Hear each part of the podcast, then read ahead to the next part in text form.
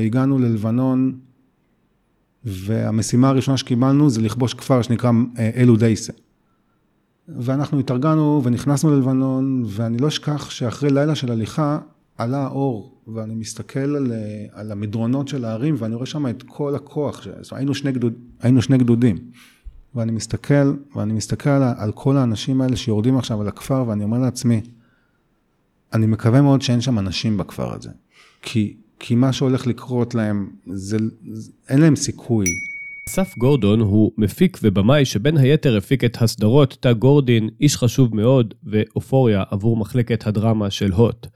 ריחן סאנסט הוא ספר מיוחד שאני הרגשתי אליו חיבור רב, בעיקר בגלל שהוא ממש מצליח לתאר טוב חיי מוצב. אני בעצמי שירתתי במוצב וממש הרגשתי שאני חלק מהחבורה, מאותה משפחה קטנה שנרקמת שם. הספר ריחן סאנסט מדבר על תקופת המלחמה ללא אות, בלי יותר מדי מלודרמה, והוא גם מצליח לעשות את זה בלי חשיפת יתר לקרביים של פוסט-טראומה, וגם בלי יותר מדי פוליטיקה, שזה מקסים לטעמי. זה פשוט סיפור אנושי שטוב שנכתב. היום אני מתכבד לארח בפודקאסט את אסף גורדון עם ספר הביכורים שלו, ריחן סאנסט. אנחנו מתחילים. הפרק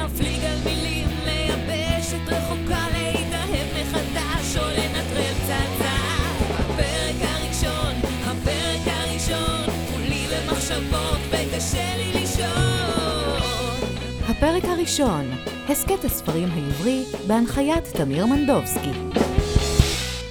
היי אסף. אהלן, מה העניינים? קודם כל, תודה רבה. תודה שבאת. אמ, נראה לי תיארת את זה יפה, הספר אה, מדבר בעצם על שלושה שבועות אחרונים בקו, בלבנון, במוצב ששמו ריחן, זה המוצב הצפוני ביותר של צה"ל שהיה ברצועת הביטחון. השנה היא שנת 99, חורף קשה. צה"ל נמצא אה, ממש רגע לפני היציאה מלבנון, והחיילים שבמוצב, שזה בעצם פלוגת חאן צנחנים, אה, הם אלה שתופסים את הקו, הם אלה שמחזיקים את החורף הקשה הזה, הם אלה שבעצם אה, נמצאים במובלעת הצפונית ביותר של צה"ל בחורף הזה, אה, בתקופה ההיא. ובעצם הספר הזה מדלג בין החוויות של הגיבורים האלה שבמוצב, שאול, תומר, ניב, אדם ושאר החברים בפלוגה, לבין uh, תל אביב, 15 שנה מאוחר יותר. Mm-hmm. זה ההווה של הספר, שבו אחד הגיבורים, הגיבור הראשי של הספר, שאול בעצם, uh, אנחנו מתארים את החיים שלו, העכשוויים, עם uh, קריצות ורמזים אל העבר וסגירות מעגלים למיניהם.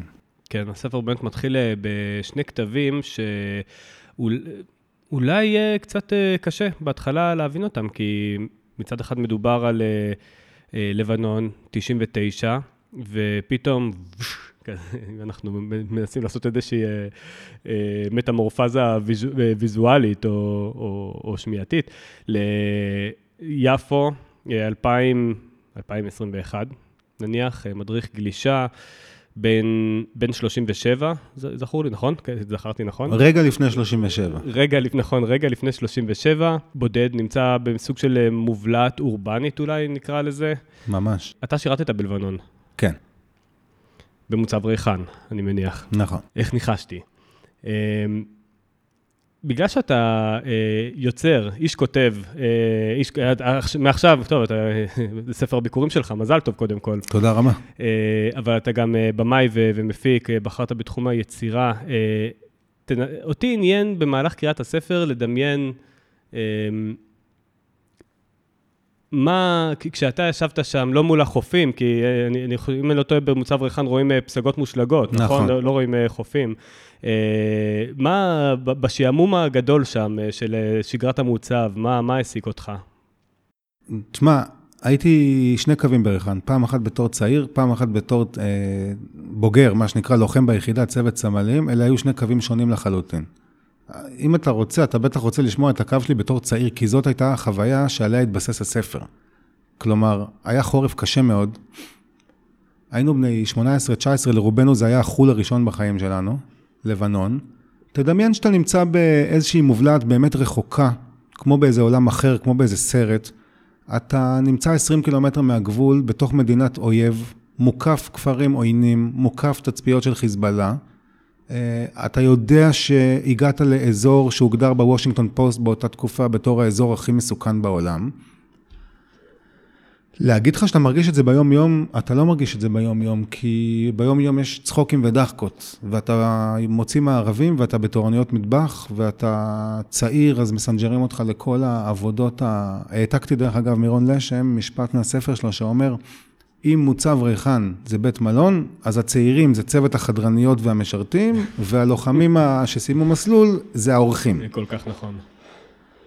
העתקתי אותו אחד נכון, לאחד. נכון, נכון בכל, אה, בכל מוצב אה, קדמי בצה"ל. נכון, אז אה, אתה יודע, היינו ילדים, היינו צעירים, המעמד שלנו היה הכי נמוך, ומצד שני, אתה גם בסופו של דבר לוחם. אז אתה זז בין פעילויות מבצעיות שכוללות מערבים על הקסרה, איזה הר שמתנשא מעל המוצב. אתה שוכב בשלג 60 שעות רצוף ומחכה שמשהו יקרה. אתה מאוד מקווה שמשהו לא יקרה, אגב, כי לך תתפקד בהיתקלות עם מחבלים כשאתה קפוא. ואז כשחוזרים למוצב, אתה פשוט עסוק ב, בעולם הזה של תפעול המוצב, שבוא נגיד את האמת, זה תורנויות מטבח, שטיפת כלים, שטיפת שירותים, שמירה, שמירות. אתה קצת מרגיש כמו הפועל השחור של הגזרה. אני זוכר כשהייתי, אמנם אני לא שירתתי בלבנון, אה, הכי קרוב ששירתתי זה, זה היה במוצב אסטרה, אתה, אתה מכיר, כן, זה הכי קרוב. פעם ש... כבשנו אותו בתרגיל פלוגה. זה באימון. כן. כן. על החרמון, אסטרה על החרמון. כן, כן, נכון. אסטרה א'. כן, במשולש הגבולות של סוריה, ו... סוריה ו... ו... ולבנון. אה, אני זוכר שרק הגעתי למוצב, אז אני ראיתי, כאילו, אני שמעתי איזה צליל של מפוחית מרחוק כזה, דרך כל המחילות, ו... ו... ו... ואני פשוט הלכתי אחריו כמו איזה... לא יודע, כאילו אני איזה עכבר בחלילן מהמלין, ואז ראיתי איזה, פשוט בן אדם יושב ולומד מפוחית במושב, במוצב, ואמרתי לעצמי, אז ככה ממלאים פה את הזמן? כאילו, ככה, ככה, ככה מדחיקים את, ה, את, את המחשבות? גם בריחן סאנסט וגם אם יש גן עדן, מדברים על הפחד מהמוות. המלחמה ללא אות, וזו שאלתי, בספרות, סביב אה, מלחמת לבנון הראשונה, בעצם המלחמה, היום אנחנו קוראים לה מלחמת לבנון הראשונה, אה, אז הייתה מלחמה ללא שם, אה, זה תמיד נראה לי כאילו הספרות מנסה לתת את האות שהממשלה לא נתנה בהרבה שנ... הרבה מאוד שנים. הספר שלך, דרך אגב, יצא סמוך מאוד לאות. נכון. ש... האמת שבאופן די מיסטי הוא יצא ממש באותו שבוע שהוחלט לחלק את האותות. לא תכננת את זה. ממש לא. האמת שהספר היה אמור בכלל לצאת לפני הקורונה, אבל בגלל הקורונה הוא התעכב שנה, הוא כבר היה מוכן מזמן. אני חשבתי שאני אפתח את הפודקאסט הזה ב... אז מה מלחמת לבנון? מה, מה זה, זה, זה, זה, זה מזמן, זה, זה לא קשור, והנה הבוקר, החמישי לאוגוסט, אה, התקפת אה, מטוסים על אה, לבנון בפעם הראשונה מזה שנים רבות. כן, כנראה שלא נצא מזה כל כך מהר, אה? כן, כן, זה ממש, תהיתי כמה זה פעולת יח"צ. שלי? כן. שעולה הרבה מאוד כסף.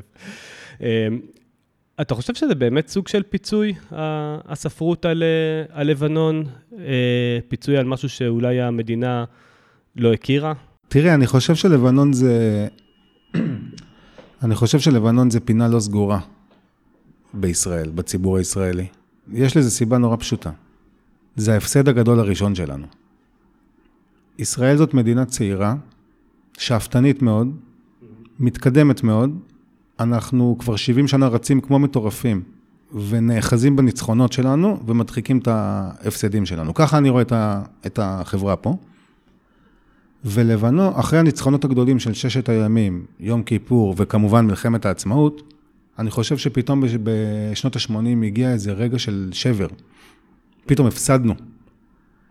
זה לא שהפסדנו רשמית, זה פשוט שהפסדנו, אנחנו רצינו לעשות משהו ולא הצלחנו לעשות אותו.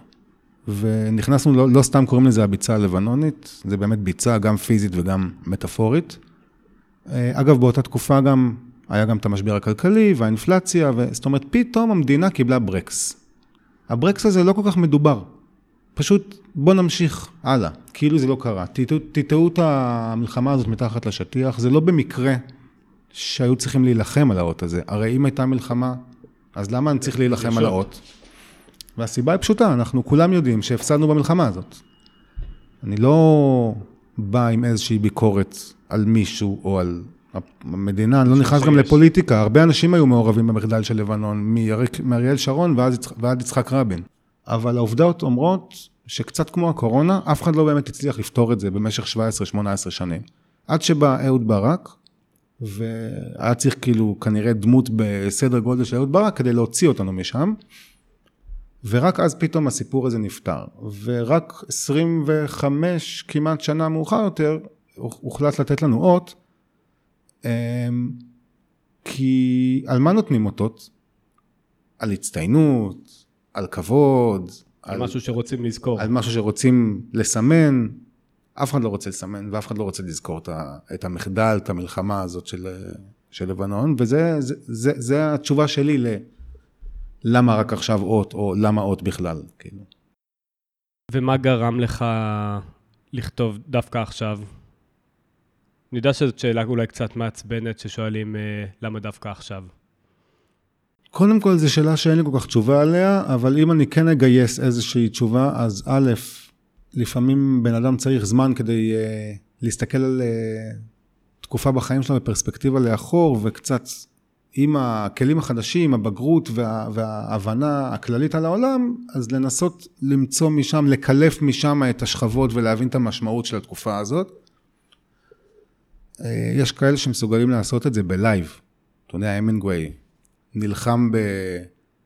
בספרד, כתב את, מלח... את למי צלצלו הפעמונים. כן. נלחם במלחמת הראשונה, כתב את הקץ לנשק. זאת אומרת, יש אנשים שמסוגלים בלייב לעבד חוויות וכבר לכתוב או לעשות יצירות, לי לקח הרבה זמן, אבל אני אגיד לך את האמת גם, עצם זה שבכלל כתבתי ספר זה טוויסט רציני בחיים שלי, אף פעם לא תכננתי לכתוב ספר, אני לא יודע אם ניכנס לשיחה למה אנשים כותבים או למה אני כתבתי, אבל זה די בא לי בהפתעה. זאת אומרת, זה התחיל בתור איזשהו...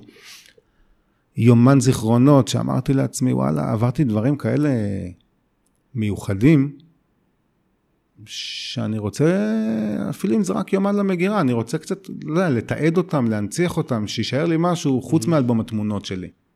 אתה מגיע מעולם היצירה, כן, אז למה זה כל כך מפתיע אותך? כי אני אגיד לך משהו על עולם הטלוויזיה.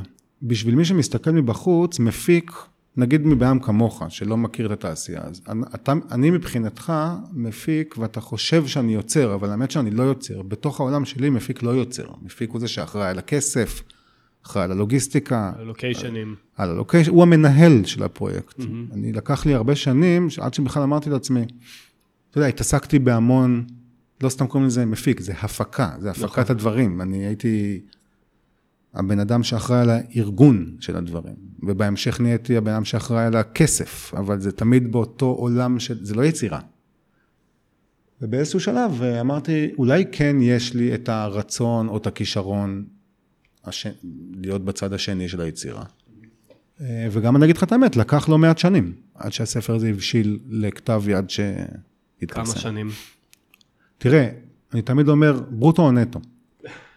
ברוטו. ברוטו שבע שנים, נטו אולי שנה, כי הייתי בעשור האחרון בלוזים כאלה צפופים, עם כל הפרויקטים שעשיתי, ואופי העבודה הוא מאוד מאוד מלחיץ ועמוס, וכשאני אומר עמוס, הוא לא רק עמוס כי אתה עובד 16 שעות ביום, אלא אתה גם אין לך במוח מקום לשום דבר אחר. אז uh, הייתי לוקח הפסקות בין הפקות. הייתי, אמרת מקודם שעשיתי את איש חשוב מאוד, אז הייתי mm-hmm. עובד על איש חשוב מאוד חמישה חודשים, עושה קאט, לוקח חודש, חודש וחצי הפסקה, יושב וכותב שמונה שעות ביום, אם אני מצליח, אם לא, אז לא. אבל הספר נכתב בכמה לגים. הרגשת שזה נוח לך? ארבעה, חמישה לגים כאלה שהתפרסו על שש, שבע שנים. הרגשת שזה נוח לך לשים את הזיכרונות האלה בצד? הרגשת אולי איזשהו, איזשהו דחף לכתוב את זה, אולי גם וגם? כן, כן. אני לא יודע אם להגיד אה, שזה פרץ ממני כמו אש בשדה קוצים הספר הזה, כי כן היה בו המון אה, עבודה סיזיפית, אבל, אה, אבל כן, היה לי איזשהו צורך לכתוב. דרך אגב, יש לי צורך לכתוב בלי קשר לספר, אני כותב דברים שגם... אני כותב סטטוסים בפייסבוק, ואני כותב לעצמי כל מיני שטויות ודברים. רשמתי לעצמי לעקוב. קראתי באחד הראיונות שראיינו אותך, קראתי שאתה, שאתה לא כותב מתוך, זה משלים את מה שאתה אומר, שאתה לא כותב מתוך איזשהו דחף תרפואטי. מי, ש, מי שיקרא את, ה, את, ה, את הרגעים האלו במוצב, ממש יכול, יכול אפילו אולי קצת לקנא, זאת אומרת, אולי קצת לרצות להיות חלק מה, מהחבר'ה, מה, מהמשפחה, ב, ב, ברגעים מסוימים, ממש סוג של, של היו זמנים שכזה. כן. אתה יודע, אני חושב שזה מה שגדול באומנות. לא שאני אומר לעצמי שאני אומן, או אומן גדול. אתה אומן, אבל... אבל אתה עכשיו סיימת לכתוב ספר, אז אתה גם תבין אותי. זה מה שגדול באומנות, זה כמו, ש... זה כמו שאתה רואה סופרנוס ובא לך להיות מאפיונר, נכון? מה זה אומר? זה אומר שהם לקחו עולם אפור, מגעיל, רע, אכזרי. הרי מי זה טוני סופרנוס? זה רוצח. כן. והם, וזה מה שגדול באומנות, שהם לקחו את העולם הזה והם הפכו אותו למשהו מרגש, כיפי, נוצץ. בא לך להיות החבר של החבר'ה האלה, נכון? לשבת איתם שם בבר, לשתות וויסקי ולשמוע את הדחקות האלה. אני חושב שזה למה אנחנו אוהבים סיפורים. יכול להיות שאתה אולי קצת מתגעגע? קודם כל אני מתגעגע מאוד. היה לי חברים טובים בצבא, עד היום זו תקופה, אחת התקופות המופלאות בחיי, היו קטעים יותר קלשים, היו קטעים יותר קלים, אבל בסופו של דבר תקופה מאוד משמעותית, מאוד מתגעגע. אתה בקשר עם החברים מהצבא? כן. היית חוזר ל... לשבועיים בריחן? שים כן. לב, שים לב, שים לב לכל השאלה. אבל, אבל לא חוזר, אתה הולך ואתה אתה הולך לשבועיים בריחן.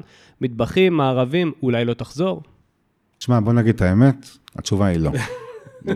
אני, גם בוא, אני עד לפני אה, שלוש שנים עשיתי מילואים ביחידה קרבית, נלחמתי כמילואימניק במלחמת לבנון השנייה. נכנסתי ללבנון, אחרי הספר הזה, עוד נכנסתי ללבנון בגיל 27, 28. אין לי שום רצון יותר, עשיתי את שלי, מה שנקרא. כן. אני לא כזה זקן, אבל כן עשיתי את שלי. אבל כן, אם אתה רוצה תשובה מטאפורית, בוא נקרא לזה לשאלה שלך, אז הרגע הזה שהגענו לריחן, וראיתי את כל השלג, והייתה לי מין תחושה כאילו, אתה יודע, הגעתי לדבר האמיתי של החיים. אני שונא להגיד את זה. אתה מדבר על הפעם הראשונה שהגעתי כן, לריחן. כן, הפעם הראשונה שהגעתי לריחן, זה צרוב לי בתור רגע מאוד מיוחד בחיים, כי... This is the real thing.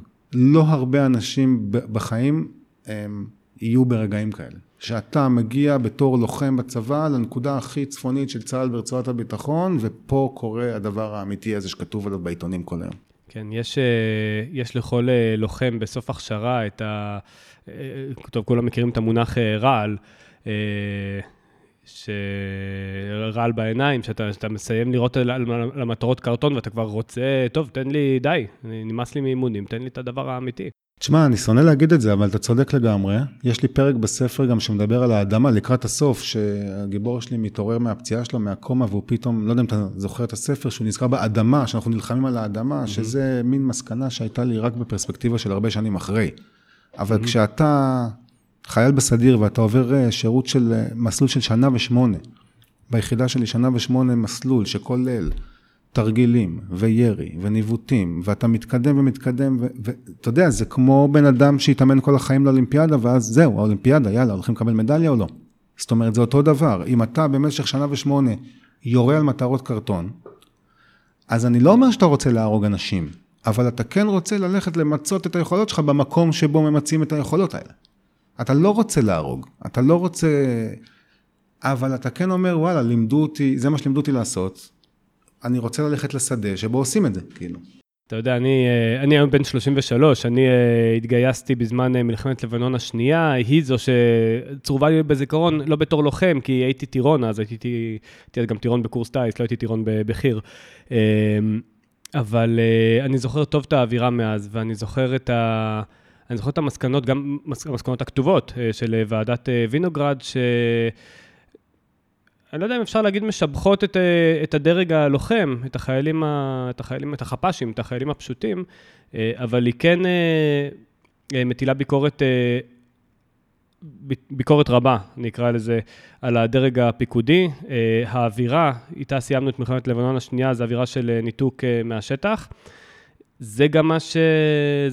זה גם אה, לטעמי מה, ש... מה שאני הבנתי מהאווירה של אה, סוף הקו, שמתואר בריחן סאנסט. זאת אומרת, אה, בסוף הקו יש איזשהו... יש איזשהו רגע, טוב, אני, אנחנו לא... נשתדל לא לעשות ספוילרים, אבל... גם אם כן, זה בסדר. אבל יש איזשהו מבצע שיש יש דעות חלוקות, האם לצאת אליו או לא. אה, קצת מזכיר את, אה, במלחמת, את התמרון האחרון במלחמת לבנון השנייה, ברח לי השם שלו, אני יודע על מה אתה מדבר, הייתי בתמרון הזה. אז אה, שזה באמת כאילו, אה, טוב, אה, אומרים, די, סיימנו. סיימנו את, במקרה הזה את הקו, לא, לא סיימנו את המלחמה. אה, גם, ב, גם בבופור, גם, סליחה, באם יש גן עדן אה, של רון לשם, גם שם, שם זה סוף לבנון, סוף השהות, אצלך זה סוף הקו, ואומרים, חלאס, בחייאת, אנחנו, אנחנו סיימנו, למה לצאת לזה? השאלה שלי בסוף זה, לדעתך לא, לא למדנו? האם כאילו יש איזשהו, אה, יש איזשהו, תהיה איזושהי נקודת זמן שבה השטח, יהיה, לא השטח, הפיקוד יהיה מחובר לשטח וידע לא לשחק עם החיילים אה, כשחקני שחמט, כדי להשיג איזושהי תמונת ניצחון אולי, דברים שהם אז... חסרי אני- משמעות מבחינת, מבחינה אסטרטגית? אני, אני אענה לך, השאלה שלך מתחלקת לשניים, אני אענה על שניהם. על ש... קודם כל, מבחינת המלחמת לבנון השנייה, שבמקרה גם שם יצא לי להילחם כמילואימניק, כאמור, אז תראה, עם השנים אני לומד להאמין פחות ופחות לתקשורת. אמ, אני יודע שגם הוועדה עצמה התייחסה לזה, אבל אני לא הרגשתי ככה. אני לא הרגשתי. כל, ה... כל הביקורת המאוד מאוד נוקבת וקשה שהפילו על המפקדים בדרג הבכיר, אני לא ממש הרגשתי את זה. אני יודע שאנחנו היינו שם בתוך מלחמה, שמלחמה זה אף פעם לא דבר מסודר או מאורגן. אני אני יודע שנכנסנו לשם אחרי שלושה שבועות של אה, ארטילריה, הפגזה מהאוויר. אני יודע שהמפקדים שלי, והמפקדים שלהם, והמפקדים, ש- והמפקדים, והמפקדים, עד גל הירש שהקצו אותו מחמת המיאוס, אבל האמת שהוא היה היחיד שבאמת תפקד שם, כן. תפקדו בצורה בלתי רגילה, ואם לא היו חודלים את זה, אנחנו פשוט היינו כובשים את כל לבנון תוך שבוע. זאת אומרת, לא היה לחיזבאללה סיכוי, אחרי הקרבות הראשונים של מרון ארס ובינג'בל, שם נגמר הסיפור של חיזבאללה. היה קצת קשה בהתחלה, ושם זה נגמר. כך שמבחינת הביקורת על המלחמה, אני חייב להגיד שאני לא שותף לה, וככל שהשנים עוברות, תשים לב שתמיד התקשורת מאוד מאוד מאוד מרעילה ומבקרת. אני לא רוצה לתת עוד דוגמאות, אבל הקורונה זה כן. גם דוגמה טובה. תעשיית הדכדוך. תעשיית, ממש, אני לא חשבתי שזה ככה, אבל עם השנים אני מבין שזה ממש ככה. נורא קל לשבת ביציע ולבקר. אגב, זה, זה לא קשור לעובדה הנכונה שאמרת שכן, החיילים בשטח תפקדו, אבל אני חושב שגם החיילים למעלה, גם המפקדים למעלה תפקדו. מהרמטכ"ל, דרך גל הירש ומטה. אה, לגבי מה שאמרת על התמרון האחרון וכל זה. תשמע, מה לעשות, מלחמה זה שחמט. זה האמת. כולם אה, ביקרו את המהלך הזה של התמרון האחרון, אבל כשאתה נמצא בשלבים האחרונים של מלחמה ואתה בא לעשות הפסקת אש, אז הצד השני, לדעתי, אולי אני טועה, אני לא איזה אסטרטג גדול, אבל אם אני מבין נכון את התמונה, אז הצד השני יכול להגיד, הוא לא באמת רציני. הוא רוצה את זה בדיוק כמוני. אני אשכיב אותו עוד קצת במשא ומתן. אבל כשהוא רואה אותך נכנס 15 קילומטר, שני גדודים שלמים נכנסים 15 קילומטר בתור לבנון, זה בעצם משדר לאויב, אם לא תסכים עכשיו, בתנאים האלה, אני עוד שנייה בביירות. אני חושב שזה מה שבזמנו ניסו לעשות. אגב, אני הייתי חלק מהתמרון הזה, זאת אומרת, אני הלכתי בלילה אחד 10 קילומטר, ובבוקר אמרו לנו שאנחנו חוזרים, כי נגמרה המלחמה. אם זה המחיר שהיה צריך לשלם בשביל הפסקת אש, מגלה אף. אחד לא יגיד אם זה מחיר הולם או לא הולם, כי אנשים, כי אין מחיר לחיי אדם, אנשים נהרגו בפעולה הזאת. אבל גם בוא לא נהיה תמימים. אמרת לוח שחמט, זה בדיוק מה שזה. אתה מלחמה זה לוח מגלה שחמט. כזו, כזו הבנה, אה, הבנה ש... תשמע, זה, זה, זה מעורר הערכה לראות את זה. ש, שאדם שממש היה בשטח, הוא זה, הוא היה ה, ה, החייל על לוח השחמט, והוא מגלה כזו הבנה אל, אני השחקן שמזיז אותו. אני אגיד לך את האמת, ב... אתה רואה שם את צה"ל החזק. אתה רואה שם את צה"ל במלוא עוצמתו, הסדיר, המילואים. בשורה התחתונה, בסופו של דבר, לא משנה אם אתה שמאלני, שמאלני ימני, חרדי, אתה צריך לנצח את המלחמה הזאת, ואתה שמח כשאתה רואה שאתה בצד החזק. כאילו, בוא, שאף אחד לא יתמם לנו פה. אם, כן. אם, ברגע שיש מלחמה, אתה, כולנו באותו צד. ואני לא חושב שהיו שם מפקדים בכירים שעשו איזה פשע גדול, כמו שתיארו את זה בתקשורת. חזרה אל הספר. אה, הספר, אמרנו כבר, הוא מתאר אה, סוף, סוף קו. אה, החצי הזה, שוב, הספר הוא דו, דואלי, הוא מתאר, החלק, אני מדבר על החלק הלבנוני של הספר, הוא מתאר סוף ירידה מקו. בניגוד לספר, אה, לספר על הבופור של אה, רון לשם, שמתאר אה, כאמור לקראת סוף שהות, פה מדובר על החלפת קווים, סוג של בלגן של סוף קו. כאילו, אני, אני מבין מה זה, אני אסביר קצת לקוראים, לא, סליחה, למאזינים שלנו, שבתקווה יהיו גם אולי הקוראים. מדובר על מוטיב... סוג של זמן של מוטיבציית חסר, נקרא לזה, תת-מוטיבציה, אדישות, גן עדן למחבלים. בגדול. אה, גם החיים של שאול בהווה, ועכשיו אני קופץ לחצי, לא לחצי השני של הספר, אלא לזווית השנייה שהספר נותן על החיים של שאול אה, היום, אה, כשהוא מדריך גלישה בין 37 ביפו, גם הם עומדים בפני סוג של קו פרשת מים.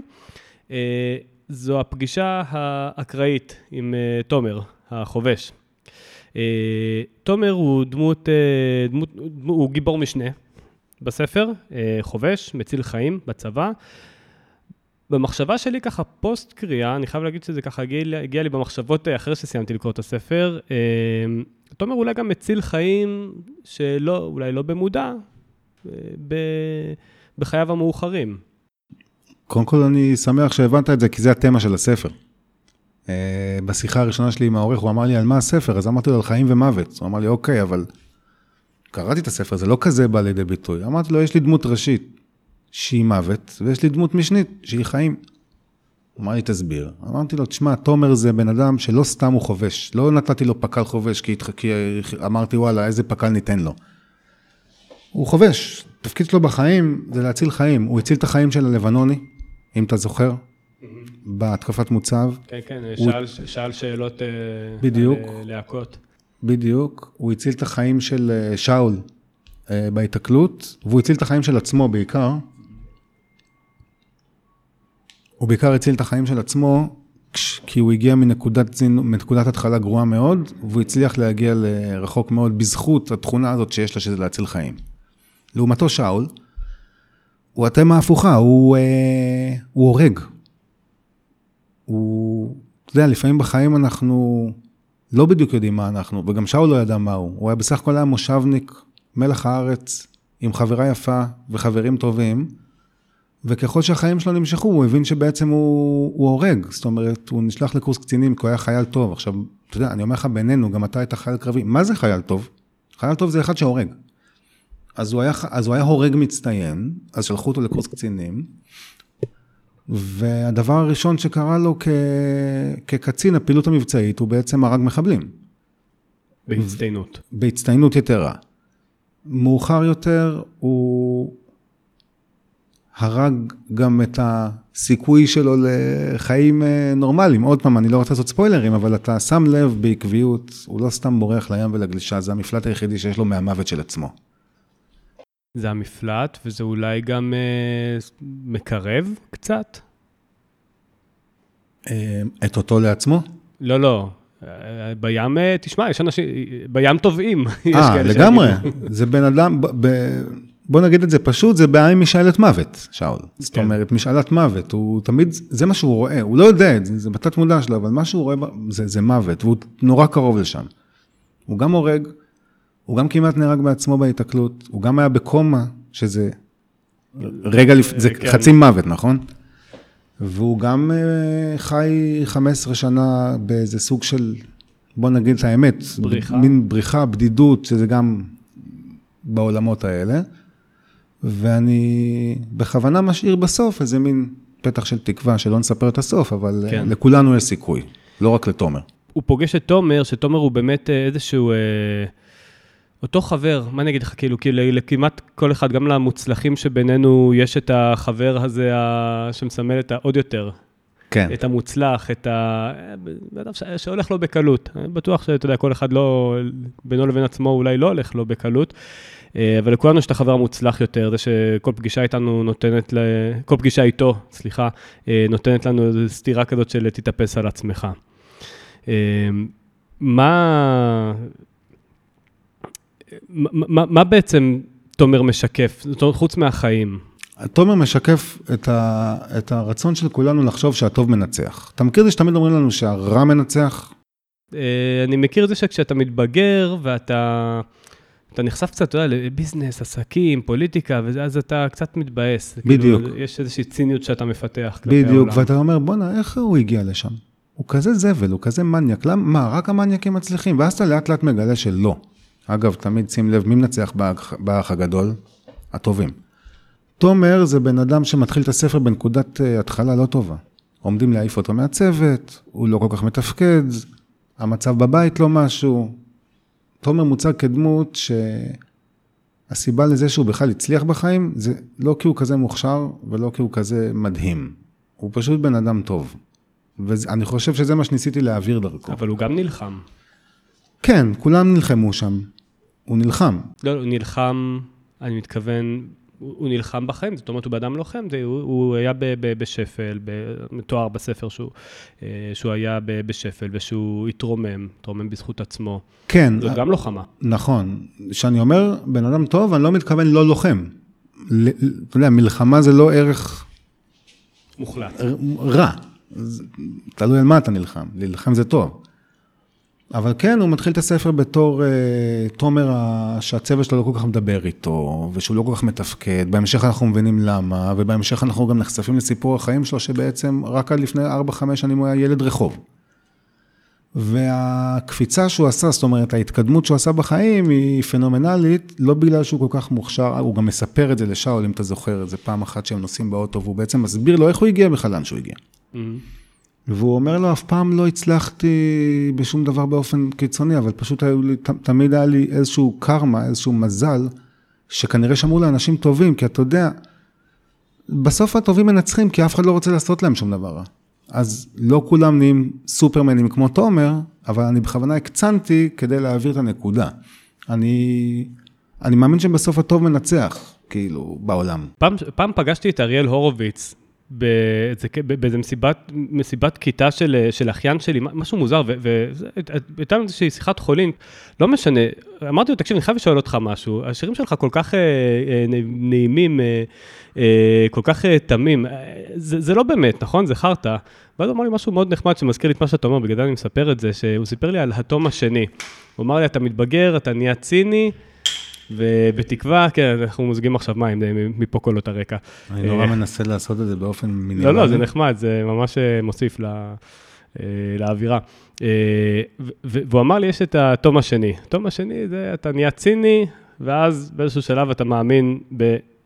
בסופו של דבר, בזה שהטוב באמת מנצח, וזה מה שאתה מספר לי, אה, אני מקווה גם ללמוד את זה עוד. האמת שזה מה זה יפה, המשפט שהוא אמר, התום השני, זה קצת כמו זאת ילדותי השנייה של אה, מתי כספי, זה קצת דומה לזה, זה כי יכול להיות שאתה עוד צעיר, מפרידות בינינו עשר שנים, ואני בגילך נגיד הייתי בשיא המרוץ, והייתי בשיא התסכול.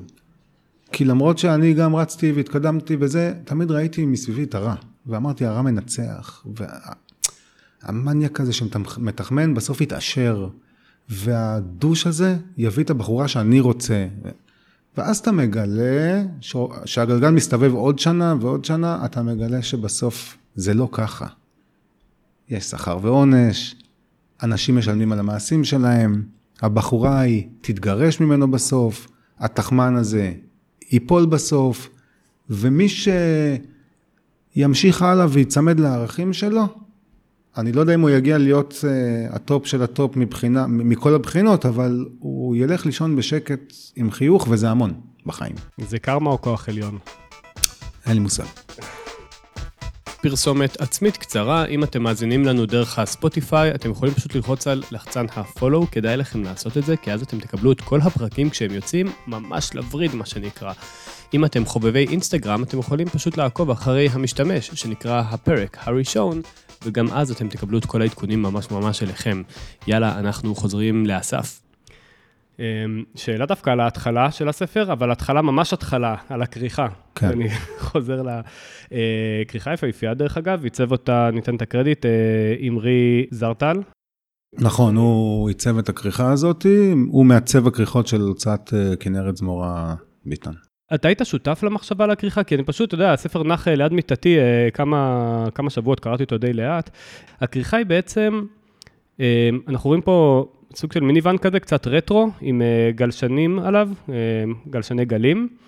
כפול שתיים, אנחנו רואים אותו פעמיים, פעם אחת רגיל, פעם אחת הפוך. יש פה איזשהו סאבטקסט, כן. שהוא?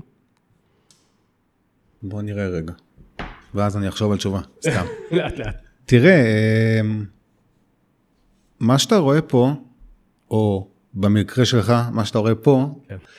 זה הדבר הכי, זה, זה החלום של כולנו, נכון? נכון. ומה שאתה רואה פה זה ההפך מהחלום. מה שרואים אה, בחלק העליון של התמונה זה החלום של כולנו. אה, דרך אגב, גם הזווית של לבן, אה, הוא, מצו, הוא מצו, לצורך העניין מצולם, או הוא נראה מלמטה, כאילו אתה יושב על החוף. נכון. אה, זה, זה, הח, זה החלום, והצד השני זה בעצם אה, ההשתקפות, זאת אומרת, אה, אם אני עכשיו בלבנון לצורך העניין, תקוע במוצב ריחן, אז אני הפוך, אני רחוק מהחלום. נכון, ו... ספר זה- דואלי. זה מתחבר לעוד הרבה, לעוד הרבה...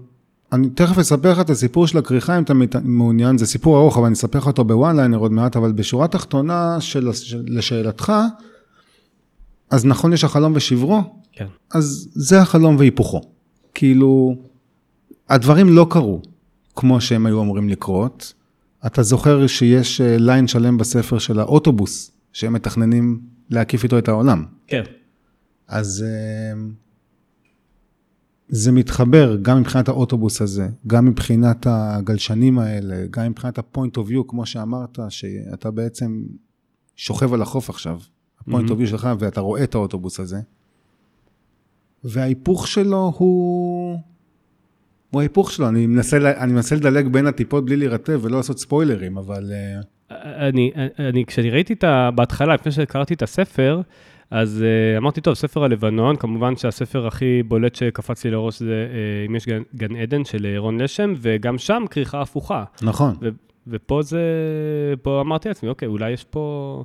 פה, טוב, פה היא לא לגמרי הפוכה, מין אה, תמונת מראה, אבל אה, אם יש גן עדן, אני חושב, אני לא יודע, לא, לא דיברתי עם, אה, עם אה, רון לשם אף פעם, אבל זה נראה לי כאילו אה, עולם הפוך ראיתי.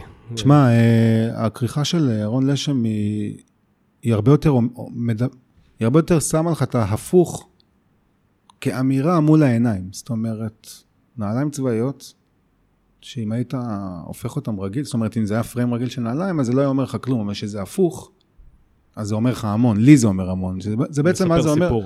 כן, לי זה אומר כאילו איזה משהו כמו, הכל הפוך. מלחמה זה דבר שהכל הפוך בו. כן. למה זה ככה? למה אי אפשר פשוט ליישר את התמונה ושיהיה שלום? זה מה שלי זה אומר. אצלי זה... זה קצת בן דוד של הדבר הזה. אבל כן, יש דמיון, יש דמיון. כי זה התחושה, זה התחושה של בן אדם שהיה בלבנון, זה התחושה שלו. כאילו, התהפכה לי המציאות כזה. במובן שלי, של הספר שלי, זה התהפך לי החלום. היו חלומות, מהמם. דרך אגב, אה, השם הראשון של הספר הזה, כשהוא היה שמור לי על דסקטופ כקובץ, כן. היה, ספר, היה שם אחר, אוטובוס החלומות, ונפרדתי מהשם הזה, אבל כן. בעצת אה, אה, עורך הספר, לא, אני מניח? לא, בעצתי. פשוט באיזשהו שלב חשבתי שריחן סנסט יותר מתאים. עורך הספר אה, אסף... אה, אסף אשרי המוכשר, אסף אשרי. המבריק, ה- ה- האיש המוכשר והטוב והנבון. והחכם והסבלני הזה. עם רון לשם, יצא לך לדבר? כן, בטח, אני מכיר טוב את רון. א', אני הפקתי בפועל שתי עונות של תא גורדין ואת, ואת אופוריה, אז אני מכיר אותו מהמקום המקצועי. מהמם. וב', אנחנו מכירים... הוא אה, כתב את ה- את הסדרות האלה, את כן. הסדרות, כן. אה, אז כן, אני מכיר אותו מהתעשייה, מכיר אותו טוב מה הוא אפילו. אמר על הספר? אה, הוא שלח לי מייל מאוד מאוד ארוך ומאוד מאוד מפרגן על הספר שלי. מהמם. הוא הראשון שקרא אותו, דרך אגב, הוא פשוט כזה בעם פנומן, שברגע שהגרסה הדיגיטלית יצאה, הוא גר בבוסטון, הוא לא גר בישראל, כן, ברגע נכון. שהגרסה הדיגיטלית יצאה, שזה היה בערך יומיים לפני שהספר עצמו יצא, כי לוקח זמן לשלח ספרים לחנויות, אבל בדיגיטל זה כבר קיים, הוא קרא אותו בלילה אחד, והוא שלח לי מייל מאוד מאוד מפרגן ו... ו... ספר מאוד שונה. אה, אם, אם עד עכשיו אולי אה, דיב- דיברנו על הקווים, אה, ה, קווי הדמיון, אז אה, עכשיו אה, אולי זה הגיע הזמן להגיד אה, ספר אה, מאוד מאוד שונה. אני חייב להגיד, הרבה פחות נחרץ בהרבה מאוד אה, מובנים, אה, אבל אה, הייתי שמח עוד להמשיך עם, ה, עם ההשוואות, אבל אה, אה, אנחנו כבר לקראת סיום, אה, ואני חייב לשאול אותך, אה, תראה, אני כל סופר שואל מה הלאה. אבל אותך בא לי לשאול כפול, כי אתה מפיק סדרות, וקראתי פה ספר נהדר בעיניי, אחרת לא, לא היינו פה עכשיו. ממש בא לי לשאול אותך, נו, מה... מה עם הסדרה? מה עם הסדרה, בדיוק. אני אגיד לך משהו. לצערי, אני לא בן אדם... אתה יודע, אנשים נורא מתפעלים מזה שכתבתי ספר, והם חושבים, הם, הם מתארים בראש שלהם איזה דמות של בן אדם שהחליט משהו וכובש מטרה ומגשים חלומות. ו... וואלה, אני אגיד לך את האמת, אין לי מושג מה הלאה. אולי אני אכתוב עוד ספר, אולי לא, אולי תהיה סדרה, אולי לא. אני גם לא יודע להגיד שום דבר בביטחון, כי אין ביטחון בדברים האלה. אתה בטח יודע בתור איש, כשכותב בעצמך, אתה יכול להבטיח שיהיה עוד ספר? אתה יכול להבטיח שיעשו סדרת טלוויזיה מהספר שלך? אגב, אני מאחל לך את שני הדברים, אבל מה אתה רוצה, שאני אצא פה בהצהרות, שכן, יהיה סדרה וכן, יהיה עוד ספר? אני... אני חייב להגיד לך שכולם עד עכשיו יצאו בהצהרות, אז כאילו כן, ציפי. אז אני לא יוצא בהצהרות. גם את הספר הזה כתבתי לאט-לאט לתוך המגירה, בלי שאף אחד ידע. אני נורא מקווה, ש... כמו כולם, שהספר שלי יגיע הכי רחוק, שיהיה מזה לא רק סדרה, אלא גם שורת סרטים של אה, דיסני. ואני נורא נורא רוצה לכתוב עוד ספר, אבל יש לי איזשהו טבע גנטי ב-DNA שלי שאני לא יודע להצהיר הצהרות ואני מפחד מהמחר. ואני כבר כמה חודשים עסוק בשאלה הזאת של מה הלאה. כרגע אין לי תשובה, אבל אני ממשיך הלאה. עכשיו אתה עובד על uh, פרויקטים? על משהו חדש שלי? שלך, אולי, כן. תראה, אני, אני התחלתי לכתוב עוד משהו. כרגע זה עוד רחוק מפיצוח, וכרגע זה עוד רחוק מ... אני עוד רחוק מהמוטיבציה ש... שנדרשת כדי להתנפל על עוד פרויקט של כתיבת ספר. יכול להיות שזה גם בגלל שאתה תכף הולך לחוות את החוויה הזאת בעצמך, שספר יוצא ויש לך פתאום סוף סוף הזדמנות קצת לנוח על זרי הדפנה. קצת mm-hmm.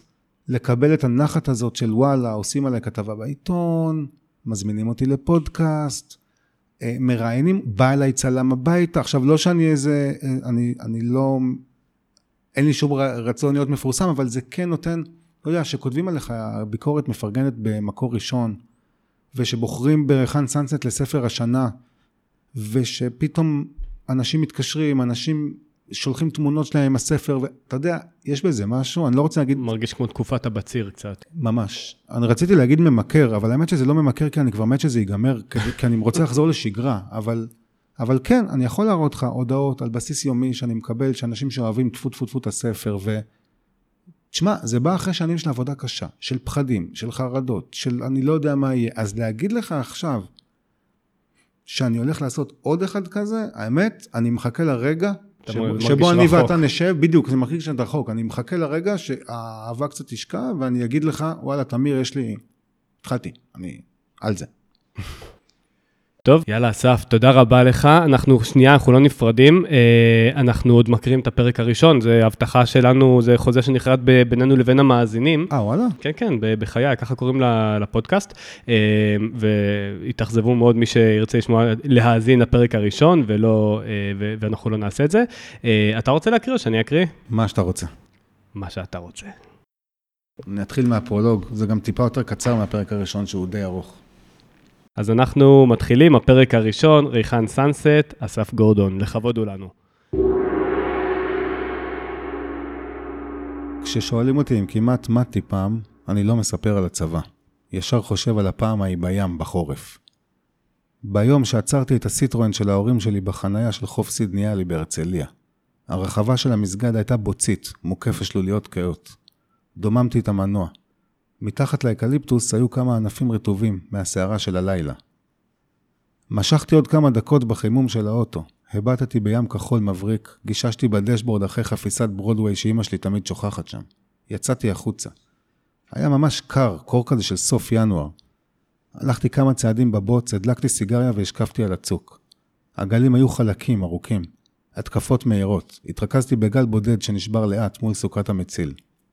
התפשטתי בקור. לא טרחתי להסתיר את הגוף, לא היה בן אדם ברדיוס הנראה לעין. אף תיכוניסט לא בא לעשות כושר הכנה לצבא. אף זוג לא ישב מחובק בביט בשקיעה, אפילו גולשים לא היו. רצתי את הירידה, לבוש חליפת גלישה מהודקת עד הצוואר.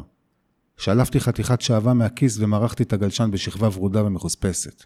אחר כך התכופפתי וקברתי אותה בחול. הרגשתי את המים הקפואים בכפות הרגליים ועשיתי את מה שתמיד אני עושה לפני שאני נכנס לים. טבלתי את הגלשן, הנפתי אותו, נשקתי באמצע כמו שאני מנשק את נעמה בבטן, מרגיש את המים המלוכים של הים התיכון בשפתיים ואז בלשון. הים גלאסי, חלק כמו זכוכית. גלים גבוהים מתרוממים רחוק. אני חותר קדימה, מתחמק מהקצף, וכשבא גל ראשון אני תופס את הגלשן בשתי ידיים. סוגר עיניים, צולל עמוק, מרגיש קרח נוזלי וכחול שוטף לי את הפנים. אחר כך יושב במים, מוכן להתקפה הבאה. כשהיא באה, אני לא מזנק. רק מניח לכמה גלים לחלוף, ואז תופס אחד יפה, קליל. שתי חתירות ואני עליו, על הפינה. יורד למטה, למטה, צובר עוד מהירות, רגל שמאל משוחררת, רגל ימין נותנת סיבוב חזק. ואני מטפס במהירות את הקיר עד הקצה. מתעגל עליו כמו מכחול על הבד, מתעופף באוויר ונוחת על קצף לבן. זה הגל הראשון של החורף הזה. אחרי כזה גל בא לך לשחרר אנרגיה, פשוט לצרוח לשכפים, לנשק דגים. אחרי גל כזה אתה לא מרגיש קור או רוח, רק אדרנלין. ולא מעניין אותך כלום, רק לחזור ולתפוס עוד אחד, כזה בדיוק, אולי אפילו יותר טוב. פתאום השמש נעלמת ומתחיל זרם תת-קרקעי חזק. אני נסחף מהר, המסגד על הצוק מתרחק ונעלם. הסערה מתחילה ברגע. מרגיש רוח חזקה על הפנים, מנסה לחתור בתוך גלים שנהיו ענקיים פתאום, לברוח חזרה לחוף. חותר וחותר, אבל לא זז מילימטר. הידיים מתחילות להתעייף, השרירים שורפים. אולי פשוט לעצור רגע, להפסיק לחתור, כי תכף ייגמר הכוח. אולי פשוט לנסות לקחת את אחד הגלים הגבוהים האלה, גם אם זה אומר ליפול, להתרסק עליו. אבל עוד כמה חתירות ייגמר הכוח בידיים, ואז לא יודע מה יקרה, אולי פשוט אטבע. הים גועש לידי, רק לתפוס גל אחד אני צריך, כמו שתפסתי אלף אחרים. להתחבר לאנרגיה שלו, לעוף עליו, אבל אני תמים כנראה, כי הים זורק אותי למקום הכי גרוע עכשיו. למערבולת. לאיפה שהגלים נשברים לך על הראש ואתה לא יכול להתנגד. אני במים לבנים עכשיו, מתנשם מהר. אני איפה שהגלים מתרוממים ונשברים עליך ופשוט בולעים אותך. זרמים מושכים אותי למטה, משתולל בתוך המים, קולט מה המצב שלי, מתרומם לשנייה, פותח את הפה כמו בריצת אלפיים, אבל במקום חמצן בולע מים מלוכים, קפואים, שיורדים ליד הבטן. ואז אני פשוט נכנס לפאניקה ומתחיל לדפוק עם הידיים על המים, כמו ילד שלא יודע לשחות. הרים של מים נוחתים עליי כמו פצצות, זורקים אותי עמוק פנימה. הגלשן עף מתחתיי. אני מושך את הליש חזק, אבל אין שום התנגדות. אני מושך כלום, ואז הקצה של הליש מגיע אליי בלי גלשן. נקרע הליש. הגלשן נסחף לחוף. אני לבד עכשיו בים עצבני של קצף, לבד, בלי גלשן לצוף עליו. מנסה לאמוד מרחק. החוף די קרוב, אבל אני כבר מרוקן, נגמר האוויר. אולי פשוט אנוח רגע. אפסיק להתנגד. נשכב על הגב, מביט בשמיים מעוננים, בשכפים מעליי, מנסה לצוף. ככה חולפות כמה דקות, ואז מין שקט כזה. עוד גל עצום נופל עליי. אני נזרק למטה, מרגיש קרקעית בידיים פתאום. נוגע בחול. איכשהו נעמד ומתחיל ללכת, כושל כמו חיה פצועה, קורס על החוף. אני שוכב ובוהה בכתום של שמש שוקעת, מתיישב, מנקה את חליפת הגלישה שמפוצצת בוץ, טיפות גשם נוצצות על הגלשן. מביט בבודקה הרעוע בכניסה לחוף, בקצה הירידה. הבודקה הישן, שבקיץ הוא דוכן פירות, ואישה מבוגרת יושבת מתחת לשמשייה צהובה וחותכת אננסים, אבטיחים, ענבים. עכשיו הוא עומד מוזנח, הקרשים מתפרקים בסערה, מכוסים ברזנט אפור ורטוב. החוף ריק, אין כלב, רק אני זרוק על החול הרטוב, סחוט מעייפות, מסדיר נשימה, בוהה בבודקה שנאבק ברוח. ופתאום חולפת לי בראש מחשבה מוזרה, אולי חלום בהקיץ שמרצד. שגם אני רוצה בודקה כזה, שיום אחד יהיה לי בודקה משלי. סתם מחשבה, מחשבה גולמית, לא תוכנית מפורטת עם שלבים. יושב חצי מאולף, בלי חמצן במוח, עדיין מתנשם. מדמיין בודקה כזה שיהיה שלי, אני כבר אמצא מה לעשות איתו. אדם יעזור לי. אולי ביחד נמכור לטילונים בקיץ, אולי בגדי ים וחולצות לייקרה שיעצב לבד, וקרם שיזוף בריאותי שאייבא מאוסטרליה. ובזמן שהשמש מתחילה לשקוע, החזון שלי מתחיל לצמוח, לתפוס כיוון. אולי זה יהיה בוטקה נייד בכלל, עם גלשנים. משהו יפה אבל, מעוצב. עם גימורים חלקים, עם צבעים של ים ושמש שוקעת. זה לא בעיה להרים דבר כזה, אדם רק תן לו לתכנן והוא נדלק, תן לו כמה קרשים ומברגה והוא יבנה לנו בוטקה מפואר על גלגלים. ואני אבוא כל יום לחוף ואזכיר גלשנים לילדים, למבוגרים, לבחורות, לזקנים, לטף. כל מי שרוצה לגלוש, יהיה לי גלשן בשבילו. אני אהיה האיש הזה מהחוף, שתמיד שם. אתאים לכל אחד גלשן, במיוחד בשבילו. אסביר להם, אלמד אותם, אתן להם טיפים, איפה כדאי להיכנס, איפה הגל נשבר הכי טוב. כי הים משתנה כל הזמן, כל יום מפתיע מחדש הים. הנה, גם היום הוא הפתיע. וואחד הפתעה דפק לי היום. ואולי סתם מדבר איתם על דברים לא קשורים, על גלישה ועל החיים ועל העבודה ועל מה שהם ירצו. וככה אנשים יאהבו אותי, ממש יחכו לי, שיבוא כל יום עם הבוטקה הנייד הזה. אבל אני אדע שאני עושה את זה בשביל עצמי, לא בשביל אף אחד, רק בשבילי. אחרי כמה דקות מרגיש איך אני מתחיל להתאושש, הנשימה חוזרת והחלום המוזר על הבוטקה הנייד מטשטש, מתפזר לי בעיניים עד שנעלם לגמרי.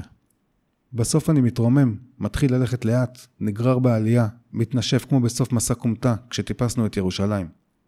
מתפשט ליד האוטו, כמעט חושך. מתנגב לאט, נושם עמוק, פורס מגבת על כיסא הנהג, שולף סיגריה. מביט ברגליים שלי, בידיים. איכשהו יצאתי בלי שריטה מהאירוע. אבל בפנים מתפוצץ כעס. על עצמי, על הים. על זה שבמקום להיות עכשיו עם נעמה במיטה שלה בחדר, אני פה בחושך, אמצע החורף, רועד באוטו אחרי שכמעט עבדתי. מניח ראש על המשענת, העיניים כבדות. סיגריה לא דלוקה ביד, טיפות של מים מלוכים מתייבשות לי על הצוואר. אחרי כמה דקות אני מתעורר, כבר חושך בחוץ. רוח מעיפה טיפות מים על השמשה. פנסי הבתים על השביל נדלקים. צריך לחזור הביתה, אני חושב. נתקלח, נכין אוכל, נשים מוזיקה, נתקרבל מול הטלוויזיה. אחר כך היא, לי, היא תעזור לי לארוז. נשים את התיק על המיטה והיא תדחף בפנים חולצות, גרביים, משחת שיניים. מכניס לרוורס ונותן גז. האורות של הסיטרואן מבריחים חתול ליד האקליפטוס. במראה האחורית קצה המסגד מנצנץ. ובצומת מורשה, אני פתאום נזכר בחתיכת השעווה הזאת שקברתי בחול. מדליק סיגריה וחושב, מחר חוזרים לריחן. וואו, אסף, תודה רבה. אה, התרגשת? האמת, אה, כל פעם שאני קורא את הפרק הזה, גם בפעם המיליון 200 אלף, אני מתרגש מחדש. וואלה, לא יודע למה, כנראה שזה הגאץ של הספר הזה, של מה שכתבתי, זה הגאץ שלו, כאילו. כן, טוב, זה מבחינת אה, הוק, זה צולח את מבחן ההוק, החכה, וואלה. אני אשתמש בעברית צחה, שבאמת עשה לי המון המון חשק להמשיך ולקרוא. תודה רבה. הוא ממש פרק, אפשר לראות בו... אה, מיקרו-קוסמוס של הספר כולו, ונשאיר את המאזינים בסקרנות לגבי זה. יאללה, מגניב. Uh, תודה רבה, ממש תודה שהגעת לפה, לרמת גן, למשכני הכת. תודה, uh, תודה לך על האירוח, אחלה אירוח. בכיף, בכיף, היה לי ממש כיף. תודה למאזינים שהאזינו לנו. אה, אנחנו נבקש מהם, רגע לפני שאנחנו נפרדים, אם אתם כרגע מאזינים לנו בספוטיפיי, אז uh, תלחצו על לחצן ה-follow, רואים את זה בעברית המעקב, שתוכלו כל פעם לקבל את הפרק החדש של הפרק הראשון, הישר אליכם. אתם יכולים גם להירשם לרשימת התפוצה באתר, בפרק.co.il, אתם יכולים גם לעקוב אחרינו באינסטגרם, יש לנו אחלה אינסטגרם, uh, ותמשיכו לעקוב אחרי אסף גורדון המוכשר והסדרות שהוא מפיק, ובתקווה... בתקווה, הספרים שאתה עוד תכתוב. והכי חשוב, תקראו את הספר הזה, ריחן סאנסט, הוצאת כנרת זמורת דביר. אה, שאנחנו מודים לה על ההזדמנות אה, להקריא אותו כאן, אה, יש לציין, ואתה גם עכשיו כמובן תספר לנו איפה אפשר להשיג את הספר. תראו, הספר נמצא בחנויות, קודם כל בכל החנויות הדיגיטליות, עברית וכולי וכולי, ונמצא בצומת ספרים וסטימצקי. אני אעזור לך, אם אתם תכתבו בגוגל ריחן סאנסט, אז אתם יכולים ממש עכשיו גם להזמין אותו, או בגרסה דיגיטלית שלו. שלו אה, באתר עברית. אה, אם אני לא טועה, מחר כבר, טוב, לא ראיתי, אבל הוא, יש עליו איזשהו ticket כזה של כן. אה, רב-מכר. או שתוכלו גם להזמין אותו באתר של כנרת זמורה ביטן. הישר נכון. אליכם הביתה, אם אתם מהסוג שלא אוהב לצאת בחום בימים החמים האלו. אני, זה מה שאני הייתי עושה, מזמין מההוצאה. כי אתה עסוק בלגלוש, אתה דווקא כן יוצא בחום. לגמרי. יאללה, תודה אסף. תודה לך, תמיר, היה אחלה. יאללה, נתראה בפרק הבא של הפרק הראשון, ביי ביי. ביי. Thank you.